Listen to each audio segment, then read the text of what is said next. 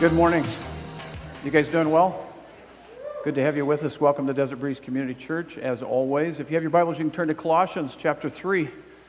Colossians 3, that's in the New Testament. A couple announcements, um, a couple more announcements here for you. Um, this is family only information. We're under contract. So this is just for our uh, church family. And the reason why I have to say that is we don't want to disrupt the current tenant relationship that we have in our place where we're leasing. But uh, as of this week, this last week, we have signed all the documents to purchase, loan for the loan documents, and also the architect. So praise God.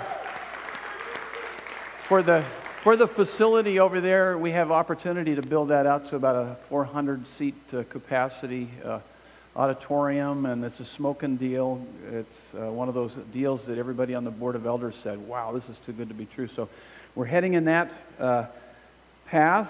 Uh, we're in the process right now, the period of due diligence.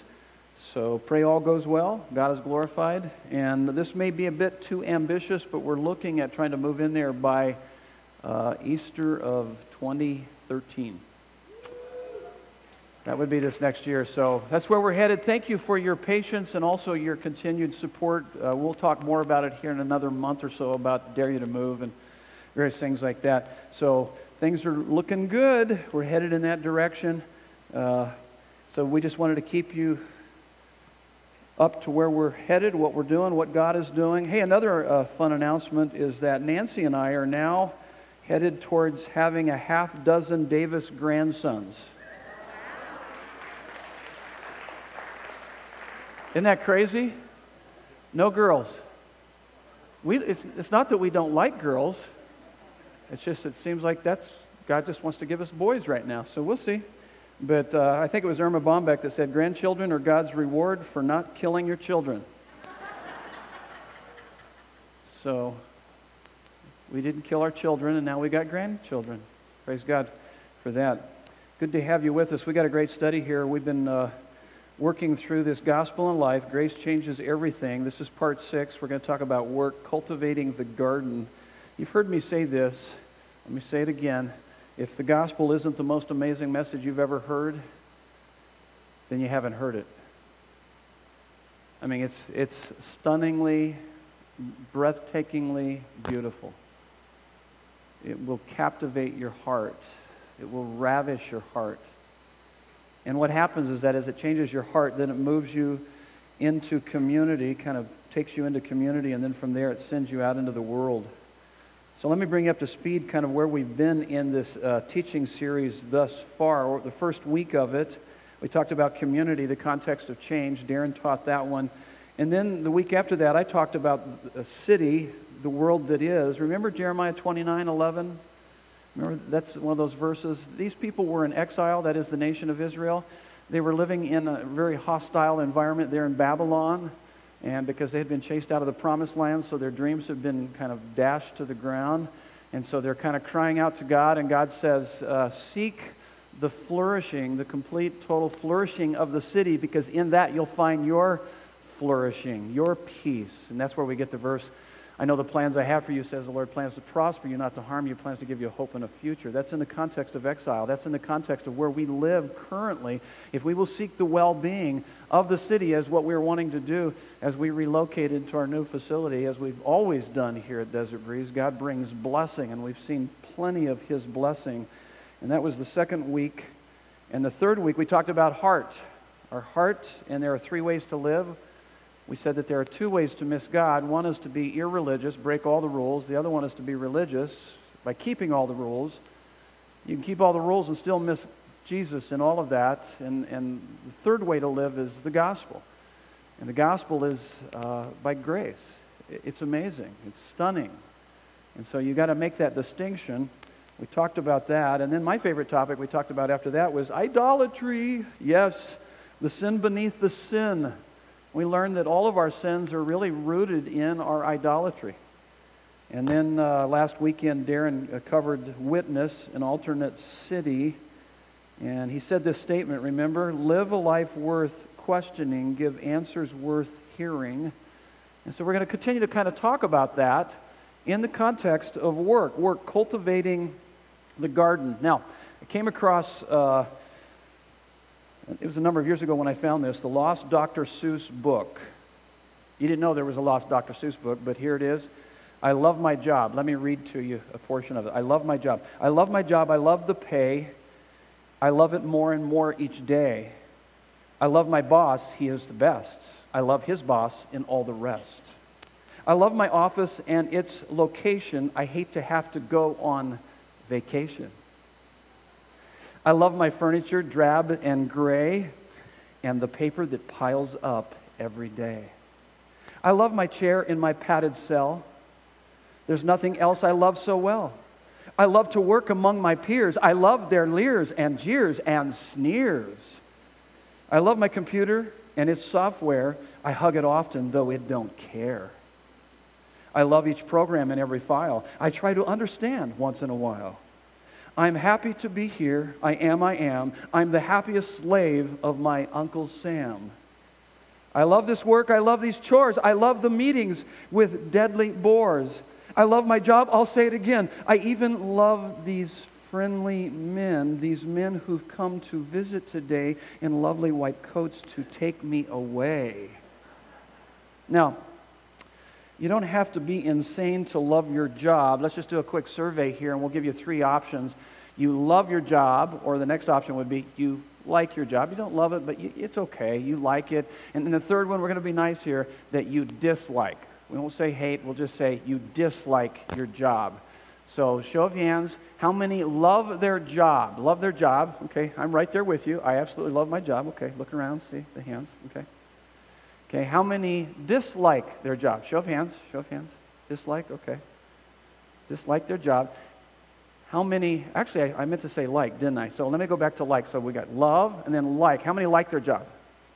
Okay, so there's a few more. So those that dislike, one more time. Show your hands. Okay. Okay. A few more dislike their job in this service. There's only just a few uh, uh, in the first service, so it's really quite interesting. But how many, uh, another show of hands here, how many that if, uh, if you were independently wealthy would quit your job right now? Show of hands. Some of you raised both hands, okay? So it's not you don't like or love your job necessarily for the sake of the work. It's just that if you could if you had the money you would exit. Okay, so so kind of get you to thinking a little bit. So I hope that in this study today we move you from dislike to like and maybe from like to love. Okay? So we'll see if we can kind of do that. Uh, here's what's interesting. When we look at the, the job landscape, so to speak, the work landscape of our society, we tend to worship our work, work at our play, and play at our worship. It's just kind of what we've got going on here in our culture today. Until, until we encounter Christ, and then we realize all of life is worship, and that includes our work and our play. In other words, what I'm trying to say is that Jesus came to give us what? Fullness of life, and that includes our work. So he wants us to live full, meaningful life, and that would also involve work. And that's really important because we're going to spend one third of our life at work. That's a lot of our life. And so, let me give you, you'll notice on your notes, I gave you kind of this panoramic view, this meta narrative. So, oftentimes people will say, well, what's the Bible all about? Here's how, what the Bible is about. If, if, easy answer.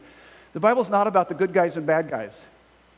So make sure you're a good guy and not a bad guy. It's not moralism. It's not trying to pick the team whether you're a good guy or a bad guy. It's actually about all of us being bad guys, and there's only one good guy, and his name is Jesus. And he came to this earth on a rescue mission to rescue all of us bad guys. Okay? That's basically what the Bible's about. And so it starts like this it starts with creation. You were created by God, for God, to have a relationship with God, to give glory to God. And then, and then out of that creation, but man did what? Man rejected that, and then we've got, so first two chapters, Genesis 1 and 2, we've got creation, and then chapter 3, we've got fall, crash and burn. That's why we've got the suffering and pain on this planet Earth currently. People want to know, why is this so much suffering? Man's rejection and rebellion against God. But God could not bear the thought of us being separated from Him and the, and the pain that we suffer, so guess what He did? Immediately, through a group of people called the Israelites, He began to raise up a group of people that through their lineage, he would send his son, and his son would come. So you got creation, fall, redemption. He came to redeem us, to rescue us. And then when he does that, we become redeemers of life, so to speak. We help to point people to Jesus in all of our lives. So he goes creation, fall, redemption, and then the second coming, restoration, the heavens and the earth. So in the meantime, we're living between the redemption and restoration. Do you agree with me? And so we're here by divine design to bring the kingdom of God into people's lives initially, and then ultimately, when He comes with the second coming, uh, to, to set up His kingdom on this planet Earth forever and ever. That's the kind of the meta narrative of the whole of Scripture. And so the Bible gives the, us titles like witness. We are to be a witness for God, co worker with God, ministry of reconciliation to God. And so we are here to do that, and that's what we're going to talk about as it relates to our work. Would you bow your heads with me? Let's take a moment. We'll pray, then we'll look at our text. There's only a couple verses, but I'll give you plenty of cross references. And so let's pray, and then we're going to dive into our text. God, we are delighted to be here today. We love you. We love you because you first loved us. And through the sacrificial love of your Son, our Savior, on the cross, you have secured for us the unspeakable and glorious joy of your presence in our lives forever, never to leave us or forsake us. And with that promise, you send us into the world to help others to see you more clearly and to savor you more completely. So, God, we pray through the study of your word, convict us, change us, compel us to show you more contagiously through our lives where we work, where we live, where we play. We pray these things in Jesus' name. And everyone said, Amen. Let's take a look at this text. Let's read this text together and aloud. There's only two verses, so nice and loud. You guys ready? Here we go. One, two, three. Whatever you do, work heartily as for the Lord and not for men, knowing that from the Lord you will receive the inheritance as your reward. You are serving the Lord Christ. Okay, two verses. Easy text. This is the word of the Lord to us this morning. Uh, I, I was introduced to a guy yesterday that he was wearing this work shirt. Not this work shirt, but a work shirt. And you know, typically they got the name of the business and whatever, and then on the over here where his name, typically they put their name, it said, "Work sucks." And uh, so we had a little interesting conversation because I said, "Hey, we're going to talk about work, not sucking, but uh, but work doesn't have to suck if if you have a biblical uh, view of work. That's where we're headed. So, what is the biblical view?" Of work.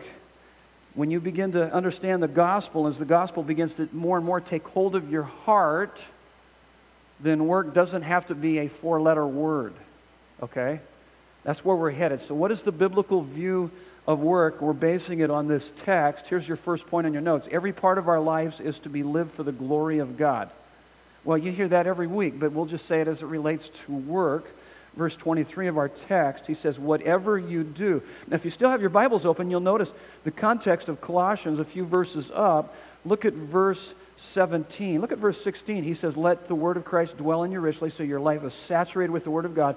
Then he says in verse 17, And whatever you do, in word and deed, do everything in the name of the Lord Jesus Christ, giving thanks to God the Father. So he's saying that, and then, he, then he's, he's almost like he's saying this as it relates to our work. So everything we do to, is to be lived in the name of Jesus, according to his character, for his glory.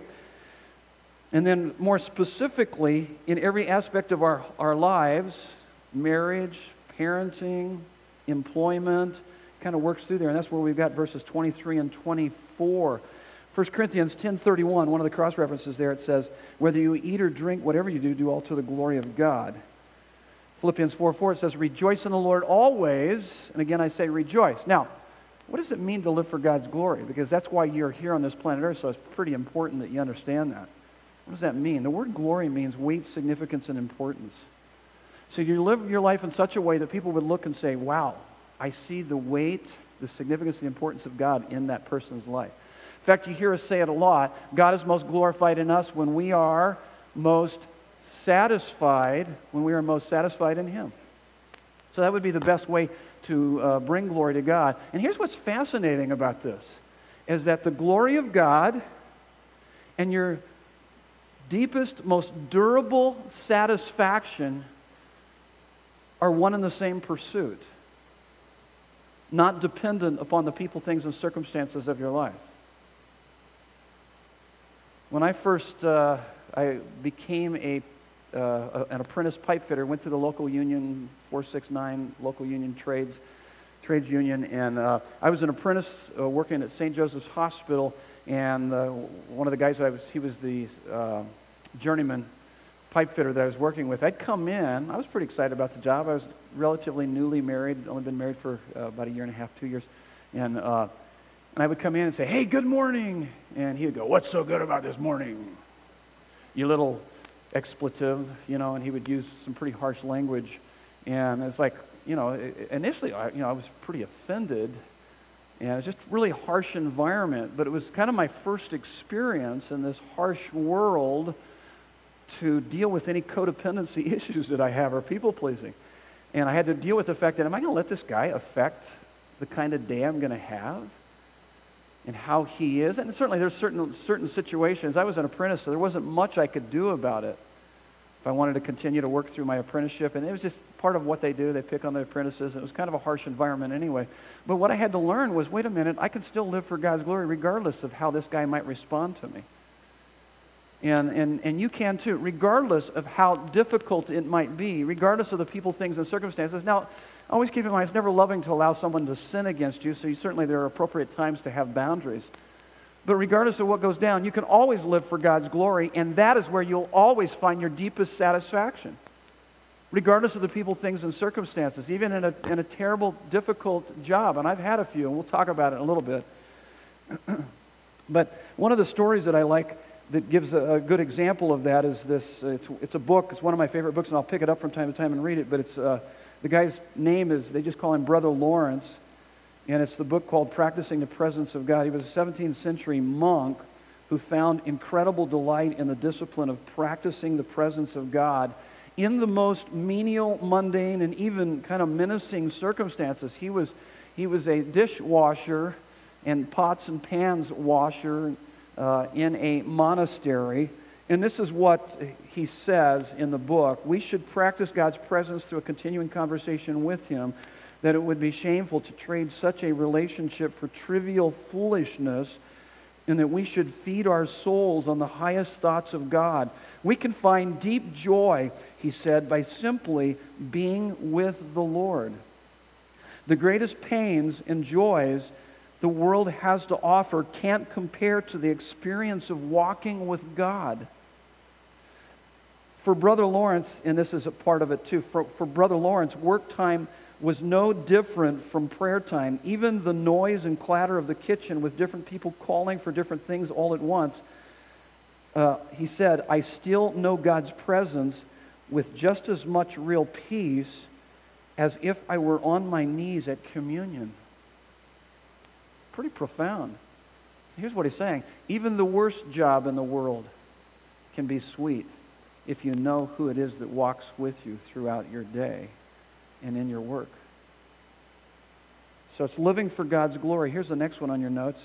Um, number two, work, work is a blessing, not a curse, though sin often can make it difficult. So work is a blessing, not a curse, though sin can make it often difficult. Look at verse 23 of our text. He says, Work heartily. So whatever you do, work heartedly the word heartedly means breath, life, vitality, and energy. So work with breath, life, vitality, and energy. Now, some of you are saying, wait, wait, wait, time out, Pastor Ray. You tell me it's a blessing? I thought that work was a curse. How many thought work was a curse? Okay. Actually, uh, what it says when, when you study the scripture, we were actually given work before the fall, so it's, it's not a curse. Certainly, work can be, it, it is cursed, but it's not a curse. It's not part of the curse. And in fact, uh, what it tells us in Genesis, and I'll make reference back to Genesis chapter 2, but before the fall, Adam and Eve, before chapter 3, the fall, Adam and Eve were to tend the garden, serving in pleasure. That's Genesis 2:15. But after the fall, Genesis 3:17, they were to toil. They were going to toil in the garden, which is sweating and pressure. But remember, Jesus was sent to do what? To reverse the curse. The thief comes to kill, steal, and destroy, but I have come that you might have life and have it to the fullest. So Jesus came to reverse even the most pathetic circumstances. He came to reverse the curse so that we can find and live life to its fullest, regardless of what's going on within us, because He's in our life. Check this uh, video out. Uh, it's a bad day at work. Maybe you've had a, a number of these. Bad day at work. Check it out.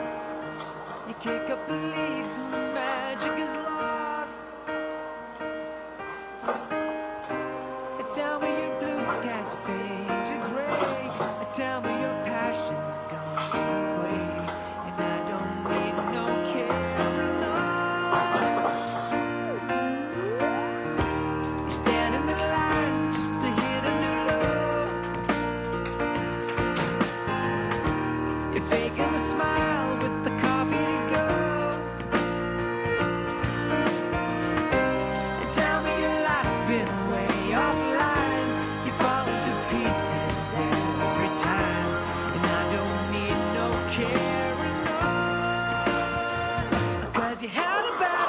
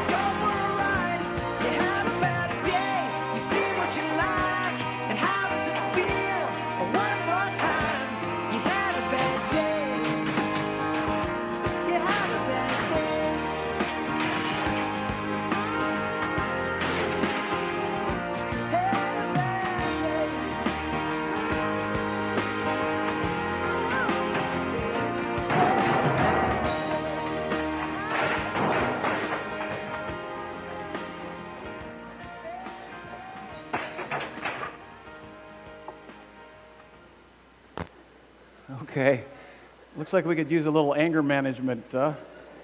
So I'm curious, how many can, can relate to that? Show of hands. Okay.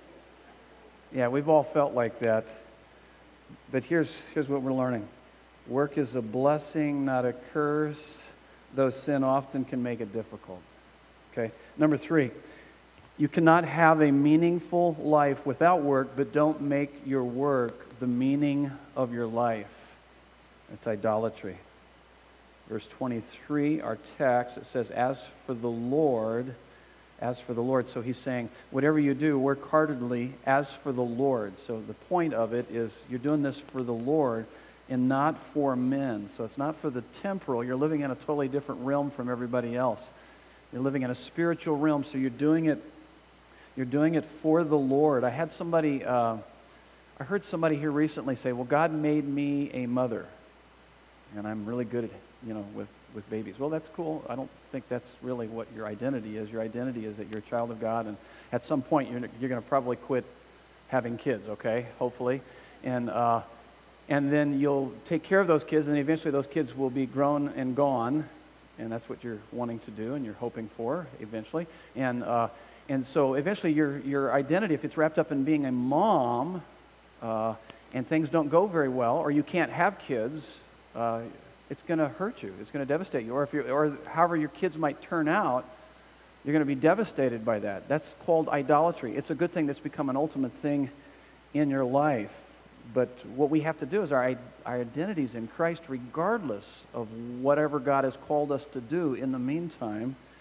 And, uh, and, and there's more to life than work. The fact that God Himself rested after work, Genesis 2 2, proves that work is not everything.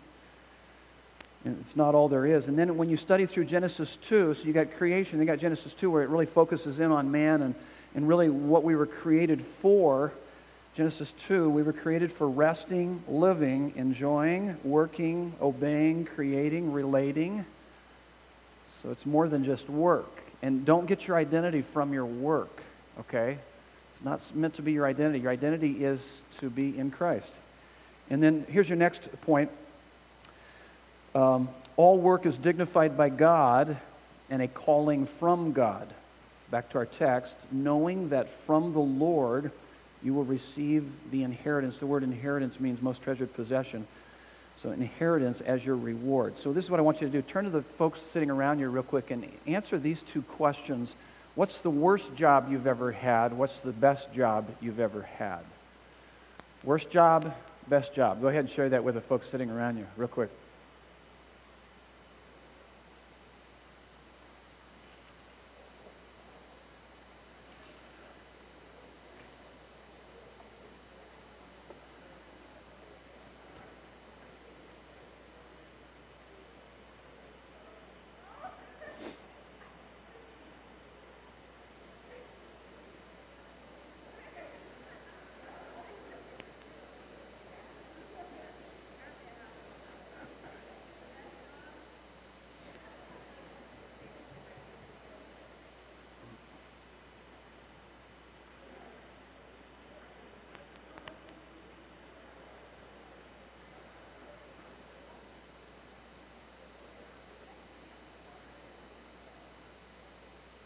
Okay, have you had some pretty bad jobs out there? Pretty bad jobs, worst jobs, bad jobs? Uh, this is my best job right now, what I do now, but uh, I've had a few worse jobs. When I was working construction, I worked at the uh, Lower Buckeye Road sewer treatment plant. And we were not putting in new piping, but we were putting in and taking out existing piping. And you know what goes in those pipes? You know, sewer treatment, pretty bad and uh, it was stinky and it was smelly. And uh, actually, I would come home in my car. You know how it smells when you drive by the sewer treatment? How many of you have ever driven by the sewer treatment plant? What a wonderful smell that is. And they try to deal with it, but they can't get rid of it. It's been a while since I've been out there, but man, it was just that rotten egg smell. And I would actually come home and the car would smell like that, and my body and my clothes would smell like that. So Nancy made me sleep with the dog for a few months while I was working out there. And uh, but it was, it was pretty harsh. The guy that I was working with actually uh, got hepatitis from working out there, so you had to be extremely careful. But still, in the midst of that very adverse circumstance, I had an opportunity to make an impact in this guy's life and the people that I, were, I was working around. And I've had a few other bad jobs. One was uh, digging ditches in the middle of the summer here in the heat uh, as a young man for a sprinkler company. And, uh, there's some, some terrible jobs too when I was on the fire department. A few of the calls as a medic that you have to go on, and it's just really bad. But, but in, in the midst of that, uh, God can still work. All work is dignified by God and a calling from God. Let me ask you this question. Um, is it more spiritual and God honoring to be a preacher than to be a farmer, artist, banker, or stay at home mom? Is it? What do you guys think? Out loud? No, actually, you're wrong. It is actually more spiritual to be what I'm doing right now. I am so much more spiritual than you guys. Yeah, that when I was a paramedic and when I was a pipe fitter welder, that's second rate. I mean, it's way down here. I'm right now. Nah, you guys know better than that. You guys all laughed. Did you know that when you make a commitment to Jesus Christ, you're called into ministry at that moment? That all of us are ministers of the gospel of Jesus Christ? So whether you are a pipe fitter, welder, paramedic, firefighter, or a pastor, you're to proclaim the gospel of Jesus Christ in, in wherever God may send you or take you. Now, this is what's interesting. Genesis chapter 2, verse 2, you see that God finishes his work. So we see that God works. Genesis 2 7, we see that God formed man from the dust of the ground. And then in Genesis 2:14, God is planting a garden. So what do we have here? This is a God with dirt under his fingernails. Mark 6 3 tells us that our Savior was what for most of his life? A carpenter. I mean, the last three years that we would classify as ministry, but all of that up to that point was still ministry. He was a carpenter. See, here's the point our society more and more disdains manual labor. We think that they're, oh, those are subpar jobs. And yet the Bible says, no, no, no. All work is dignified by God and a calling from God. And uh, in fact, it even says uh, in 2 Thessalonians 3.10, in fact, so much for socialism, uh, it says, if you don't work, you don't eat. And uh, he basically says, he's talking about when you, when you help people, don't enable them. And if they can work, they need to work. But if they can't, of course, you know, you want to help people out. But that's, he makes it pretty clear. And then in 1 Peter 2, 2 9, it talks about the priesthood of the believers. So the priesthood of the believers, you're a minister. You, you are to be a priest in your place of work. A priest was someone that went, went to the people for God and went to God for the people. So you're this kind of bridge builder so to speak. God's called you to do that uh, where He's placed you in your work, in your neighborhood, in your family. It's, it's all important. Next one, number five. My work is a witness to the world and worship to God. Um, you are serving the Lord Christ. Verse 24 makes that really clear. J.C. Ryle said, A Christian is a walking sermon they preach far more than a minister does, for they preach all week long.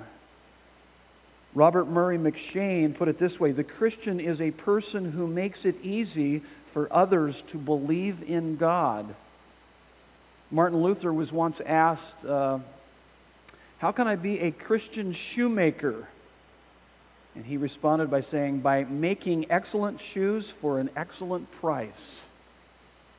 Good, wise counsel. Number six, three keys to fruitful and fulfilling work. If you're wanting to find that work that would be fruitful and fulfilling, you want to look in, look out, and look up. First of all, look into your gifting.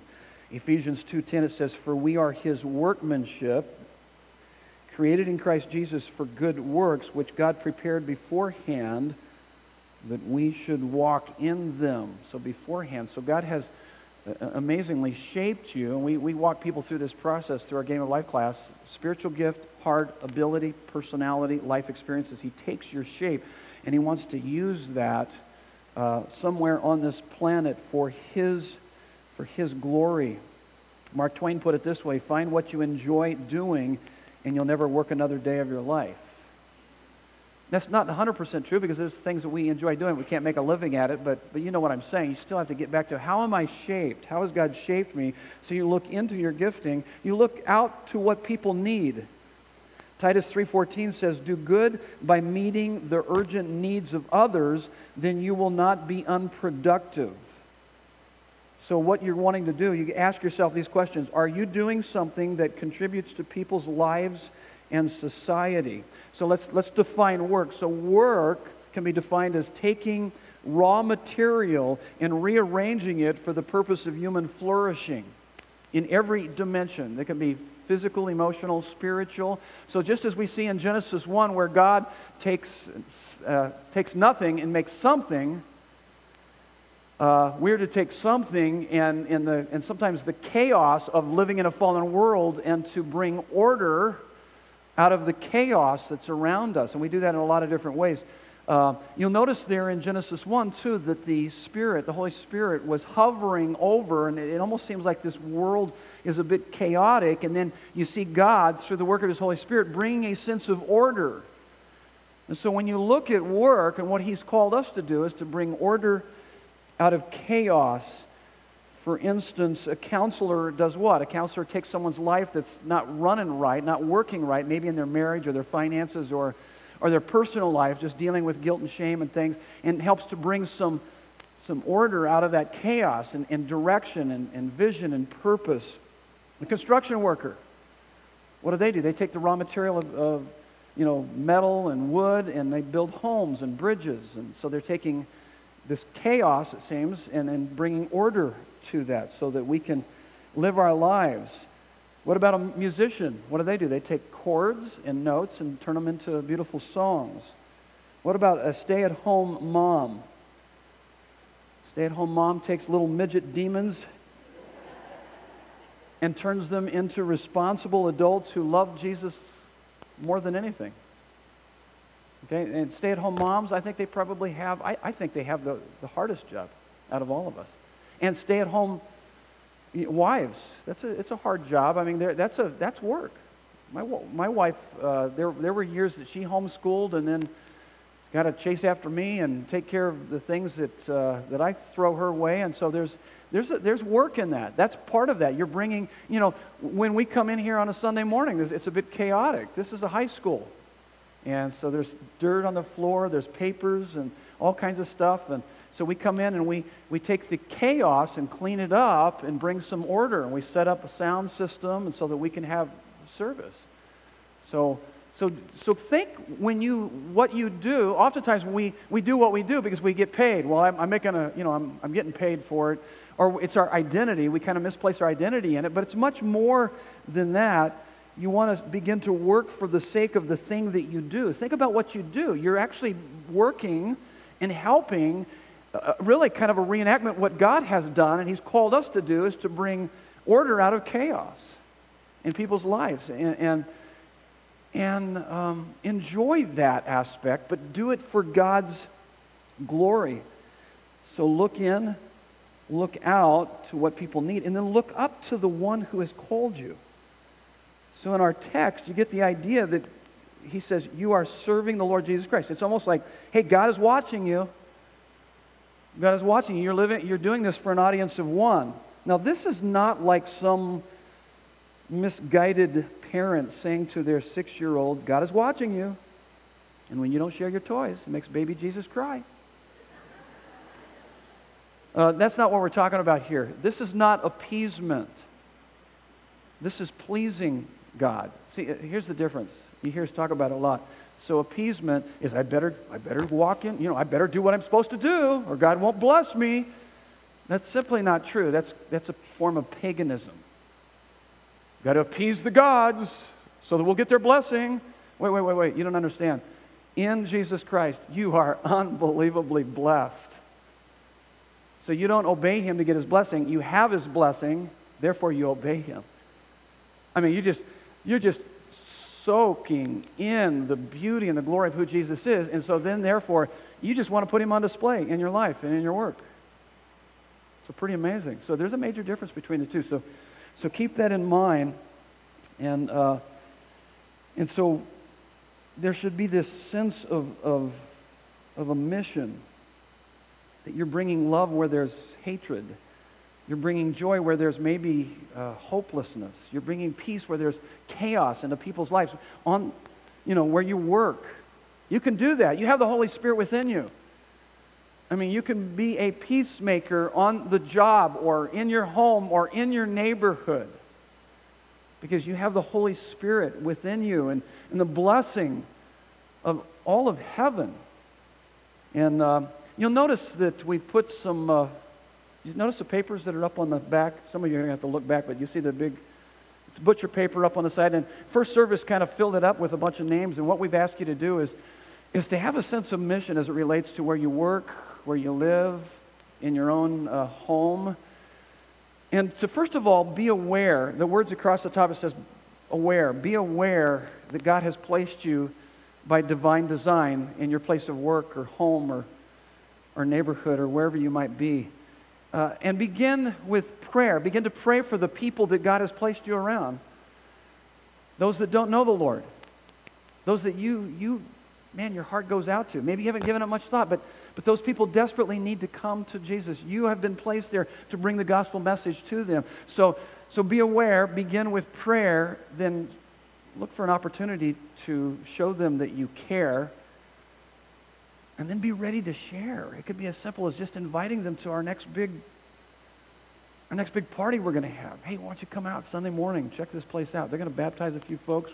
We're going to get some hamburgers and but as you cultivate this relationship, this relationship will give this credibility to be able to handle the things that you share with them. My wife and I, we ride in the neighborhood, our tandem bike, and we, we're, we're getting to know a lot of folks, but there's this one guy that will flag us down. We'll sit and talk to him for a little bit. The guy's name is Bill, and his wife is, is Louise. And Louise has Alzheimer's, and so our heart goes out, and we tell him we're going to pray for her. And, and, and we want so much for him and her to come to faith in Jesus. We're getting ready to give him a Bible, but we we talk with him regularly. We have a relationship. We've built a bridge of credibility through that. He knows that I'm a pastor.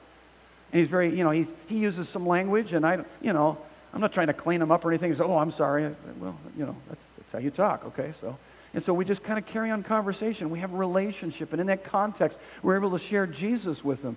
And there's a number of other, you know, situations, circumstances in our lives where as we get out into the marketplace, we go to the same place to drink Starbucks or, or whatever, wherever we might go. We're, we're cultivating these relationships so that we can share our faith with them. That's all we're asking you to do.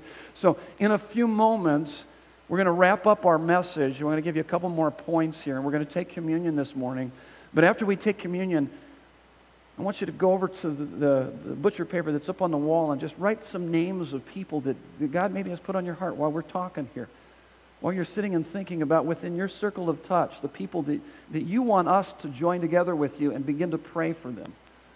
And, uh, and so that we can begin to see some wonderful things take place in their life as God uses you. And as we do this together as a team, and so show them what a friend they have in you so that eventually you can tell them what a friend they have in Jesus. That's all we're asking you to do. It just could be as simple as giving someone a Bible.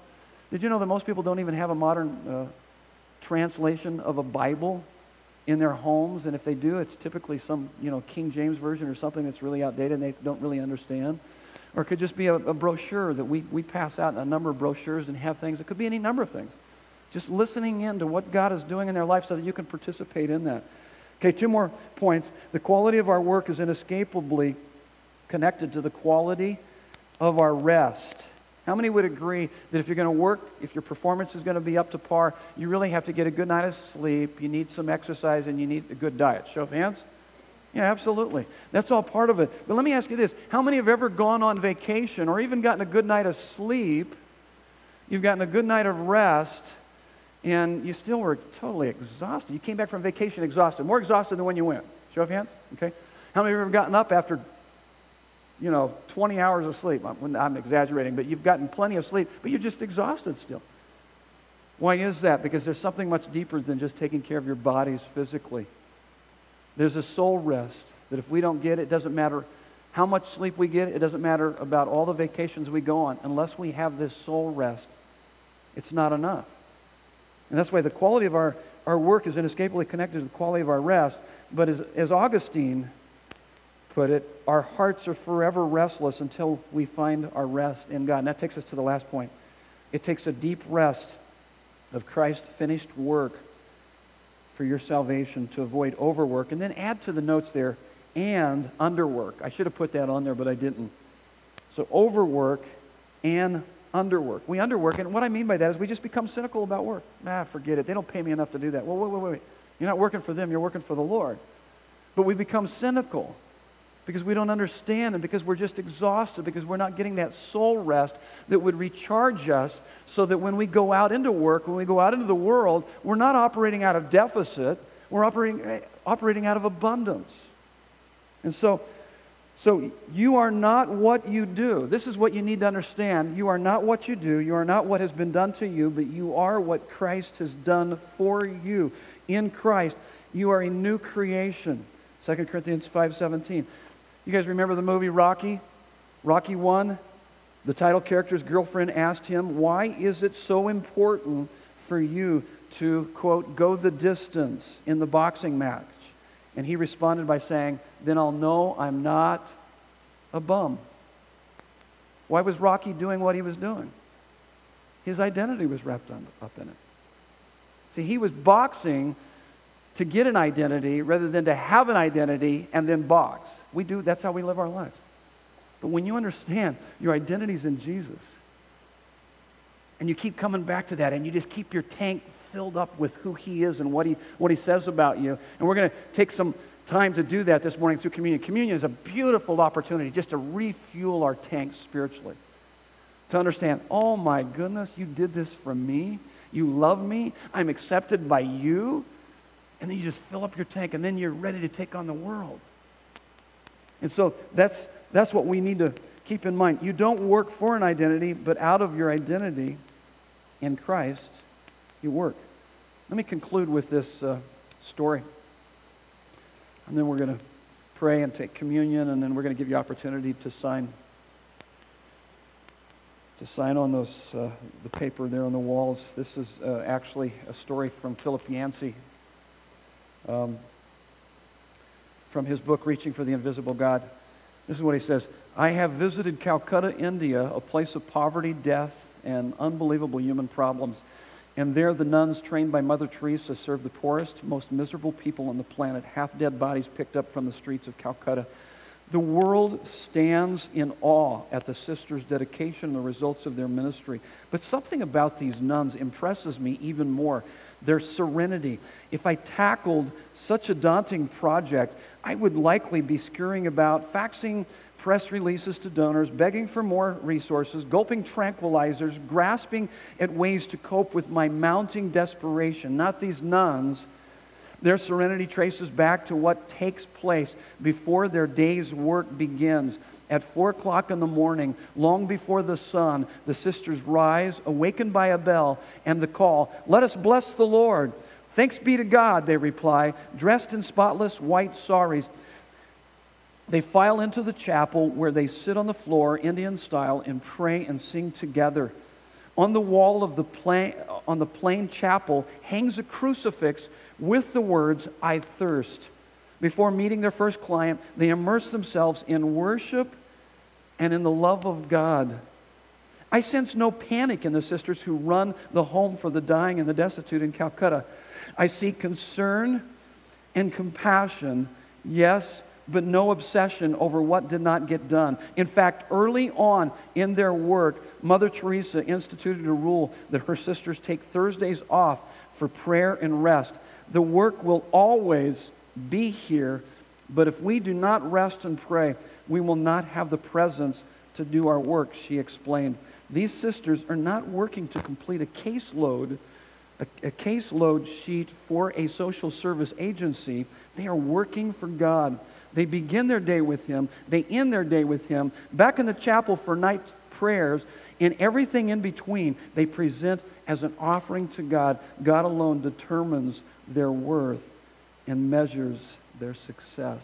And so this morning, as we take communion, this is what the Lord would say to us Come unto me, all you who are burdened and heavy laden, and I will give you rest. I will give you rest. Take my yoke upon you and learn from me, for I am gentle and humble in heart, and you will find rest for your souls. For my yoke is easy and my burden is light. So as they pass out the communion elements, just grab it, hang on to it. I'm going to walk us through the process this morning. If you're not a believer, you can let it pass by. If you want to become a believer this morning, acknowledge your sin that separates you from God, believe that Jesus Christ died on the cross for your sins, and then turn the steering wheel of your life over to Him. You can make that commitment even while you're taking communion this morning. We would invite you to do that. God bless you. It's pretty amazing that uh, you hold in your hands these elements that the bread represents His broken body for you, the, God of the galaxies that loves you. And the grape juice represents His shed blood for you. Here's the amazing truth you can't be more accepted by God than what you are at this very moment. Not because of anything that you do, but because of what Jesus Christ has done for us on the cross. You are accepted. You are accepted by the God of the galaxies. You are accepted by the one who created you. You are accepted by him. Do you understand the implications of that? That's amazing. It's mind blowing. To the degree you understand that, is to the degree, boy, it's just revolutionary to your heart and mind and your life. Romans 5 1, therefore, since we have been justified by faith, we have peace with God through our Lord Jesus Christ. What does that translate into? The peace of God. Peace with God translates into the peace of God. If I'm stressing out over life, it's because I don't realize I have peace with God. He accepts me. And in fact, if you could only understand how accepted you are by God through Christ, no amount of success or failure or praise or criticism could ever outdo it. So just kind of think about that just for a minute. I'm accepted by God through what Jesus Christ has done for me on the cross. Doesn't matter what you've done this last week or what you will do this next week. The more you begin to understand that, that's what begins to transform our hearts, our lives. Paul wrote the 11th chapter of 1 Corinthians, For I received from the Lord what I also delivered to you, that the Lord Jesus, on the night when he was betrayed, took bread. And when he had given thanks, he broke it and said, This is my body, which is for you. Do this in remembrance of me. Let's eat together.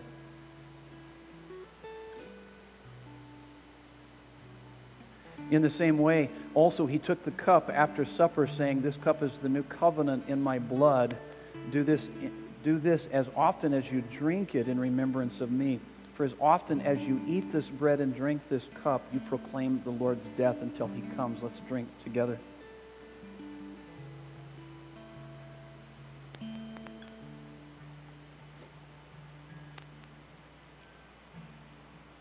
The more you understand the gospel, the more you realize it is a this amazing dream come true, the kind of life most would give anything for. And so it so transforms our lives. It makes us want to tell the world about Jesus. We're going to sing uh, this next song. It'll give you opportunity to find your way over to the aisles to, to your right and left and to, uh, to write some names, the names that God has put on your heart that you'd like for us to join with you in praying. We're going to do this over the next couple of weeks. We'll try to bring those back. Those will look pretty filled up, and they'll probably be more filled up once you put your names up on there, but feel free to do that.